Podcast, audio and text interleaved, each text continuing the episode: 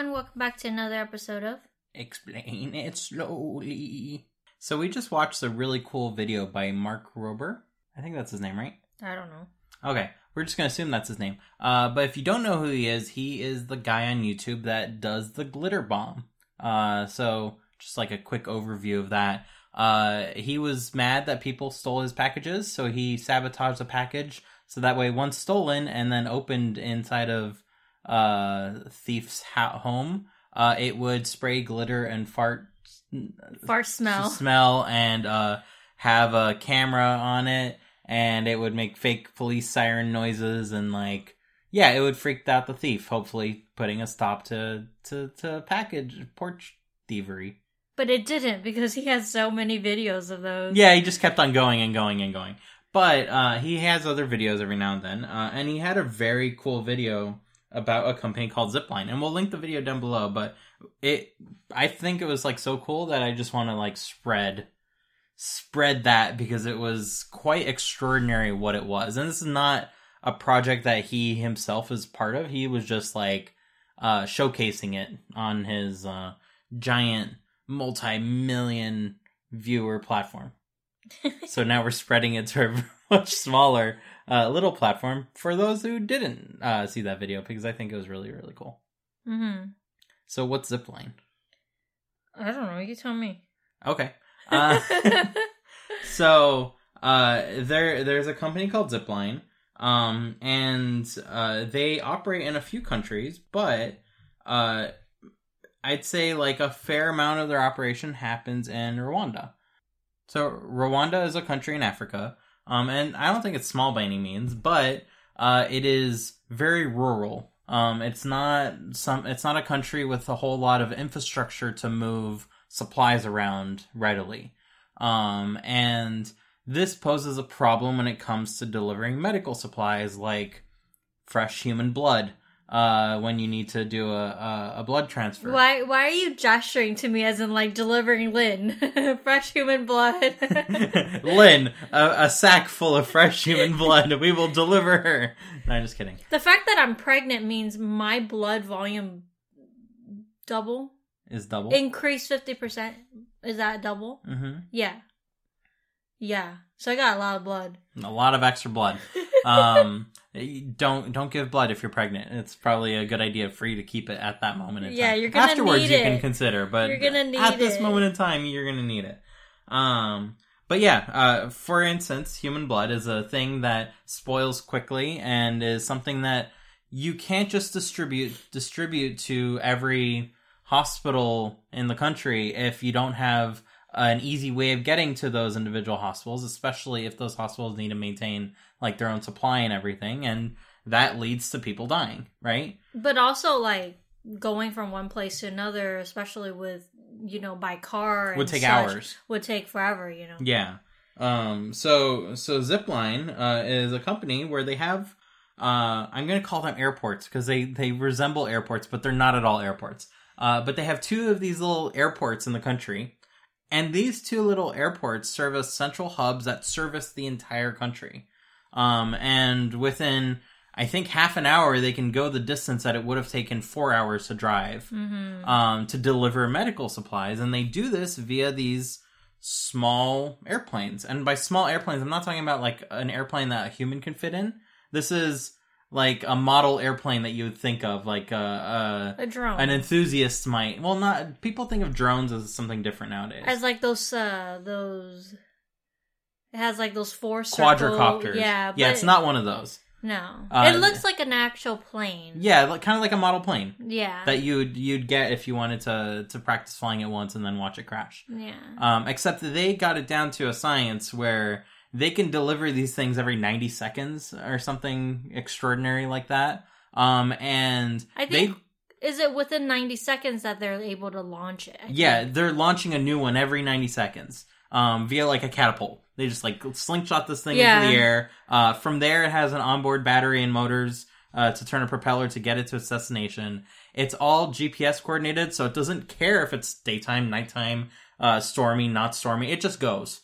And it gets to its destination. It's not going to land there. It's going to drop its parcel via parachute And you're just going to have a parcel of blood, for instance, just drop out of the air, land in a very specific place. I wouldn't say specific. I think it's like the general area. Yeah, plus or minus 10 feet. Like you're given like an alert on your phone, like, hey, we're about to be there. So be in the vicinity. And then, of course, you'll see the plane zip by, drop the parachute. And, of course, you know, at that point, you kind of have to like chase after it. But it's not like You're not running for minutes. It's not going to land right at your feet. It's going to be like within a few feet away from you. As good as parachute can get. Yeah. And then it's going to turn around and make its way back to the little airport. And it's essentially going to be caught by like a zipline, basically. Yeah. And it catches the plane as it zooms by, and it just lands on a mattress, and it's ready to go for the next delivery. And this is really, really cool because it means that you can have one location act as a hub for all blood delivery. And then they can go ahead and deliver it to the individual hospitals that need it on a case-by-case basis. So then the hospitals only need to have a few types of blood for the different types as, like, their inventory. And then as soon as that inventory gets depleted, they put in an order, and within 30 minutes, they got more inventory, right? Mm-hmm. And I think that's excellent, especially in a place where you want a lot of hospitals so that way you can get good coverage for the people that are living there. But you don't necessarily want to have the infrastructure for that. This is like the perfect solution. We were asking ourselves while watching this, like, hey, like, how come no one steals it? And then the video goes into great detail as to why Rwanda as a country, like, wouldn't even think of that. Like, that's a very their self-centered... Their crime rate is very low. It's like a fraction of a fraction of what we experience. Yeah. So... Like, I don't think anyone is out to double-cross their neighbors over there at all. And they said the reason for this is because after the Rwanda genocide, and they have suffered such a traumatic event as a country as a whole, the entire country came together to kind of, like, help support each other and help build each other up. So, therefore, like, there's no need to... in a way, sabotage anyone. Like, it's a community. The entire country works as a community to help each other out. So, therefore, there's no risk of anyone trying to steal the parcel. Yeah. Yeah. And like, which is why it's working so well right now over there. Yeah, it turns out when you trust each other, like, you can skip by a whole lot of bureaucratic nonsense to kind of just get stuff done. And do it efficiently. Mm-hmm. And that's why they have that and we don't, basically. But yeah, it was a really, really cool demonstration of what technology can do for us. And it's not something they got overnight. It's something that they, like, iterated on and iterated on and iterated on. I think they spent, like, 6 or 7 years just working on this project. Yeah. And fun fact, the company actually started as a different company. It started as a company called Remotive, and this was a Kickstarter project in 2011 for a toy for kids to learn about robotics.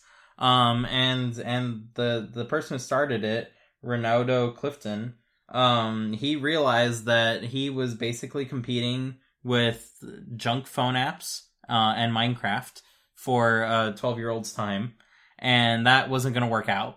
So he pivoted the robotics aspect of it into, hey, let's go ahead and use robotics for something actually really useful. And this is where it got to. And I think that's really, really cool. Mm-hmm.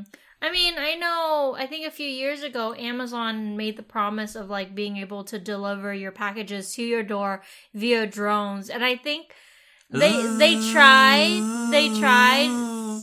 That would be the delivery experience. Yeah, and I think they try, but the thing is, that can only work in, like, rural area or places where there's no one that lives there. Mm-hmm. You know, because you can't have something like that in LA.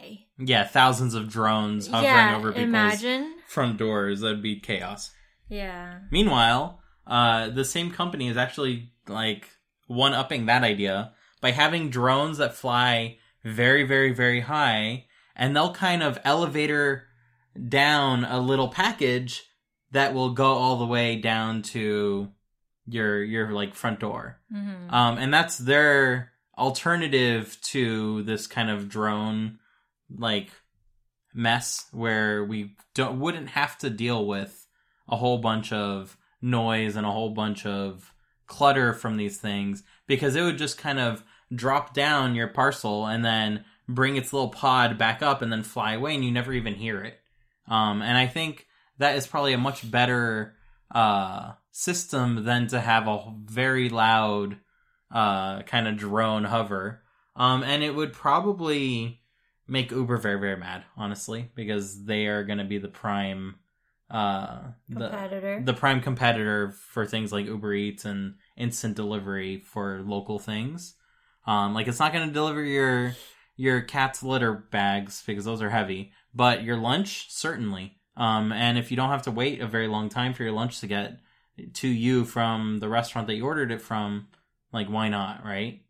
I mean, they were talking about it in the video as well, and this could be like a future concept for the future if we can, you know, nail down like all of the kinks and such. Is that being able to build these pods that can transport patients as well?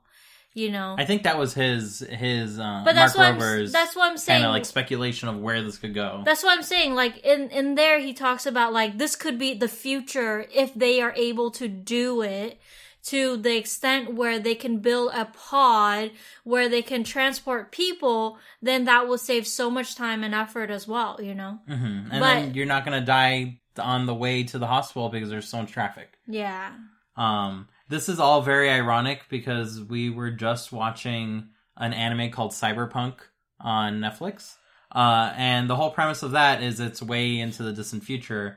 And if you don't have insurance, that pod is going to come, realize you don't have insurance, and just leave you there. Which was the dystopian version of this. And that made me laugh because it was a very short period of time between watching those two nearly identical ideas come to play. Mm-hmm. But I can hope that in the future, one, the United States will get universal health care. That would be very nice. But two, we can have this sort of like capabilities in our arsenal as a technological civilization where we don't need to like have a bunch of gas-powered like vehicles driving around for a single lunch because it's inconvenient to go get lunch, right? At the end of the day, you're just pushing your convenience onto something else, and it didn't get any better. It got worse in that process, rather than you taking care of your own meal, right? Versus this could actually be much better than you going out to eat, because then the food can arrive to you in a fraction of the energy that it would have taken for you to transport yourself, right? And I think that's probably the best part about this. That and Uber can finally suck it, because I don't like Uber as a company. They're not very good people. But yeah, I'm rooting for them. Okay. So we're kind of talking about this. Like half of it is today. Like it's happening in Rwanda, right? You have these little planes flying around, parachuting stuff down. But that won't fly, pun intended, in the United States. But what would fly is more carefully regulated drones that are more accurate in where they drop off their parcels, right? With care, potentially in your backyard.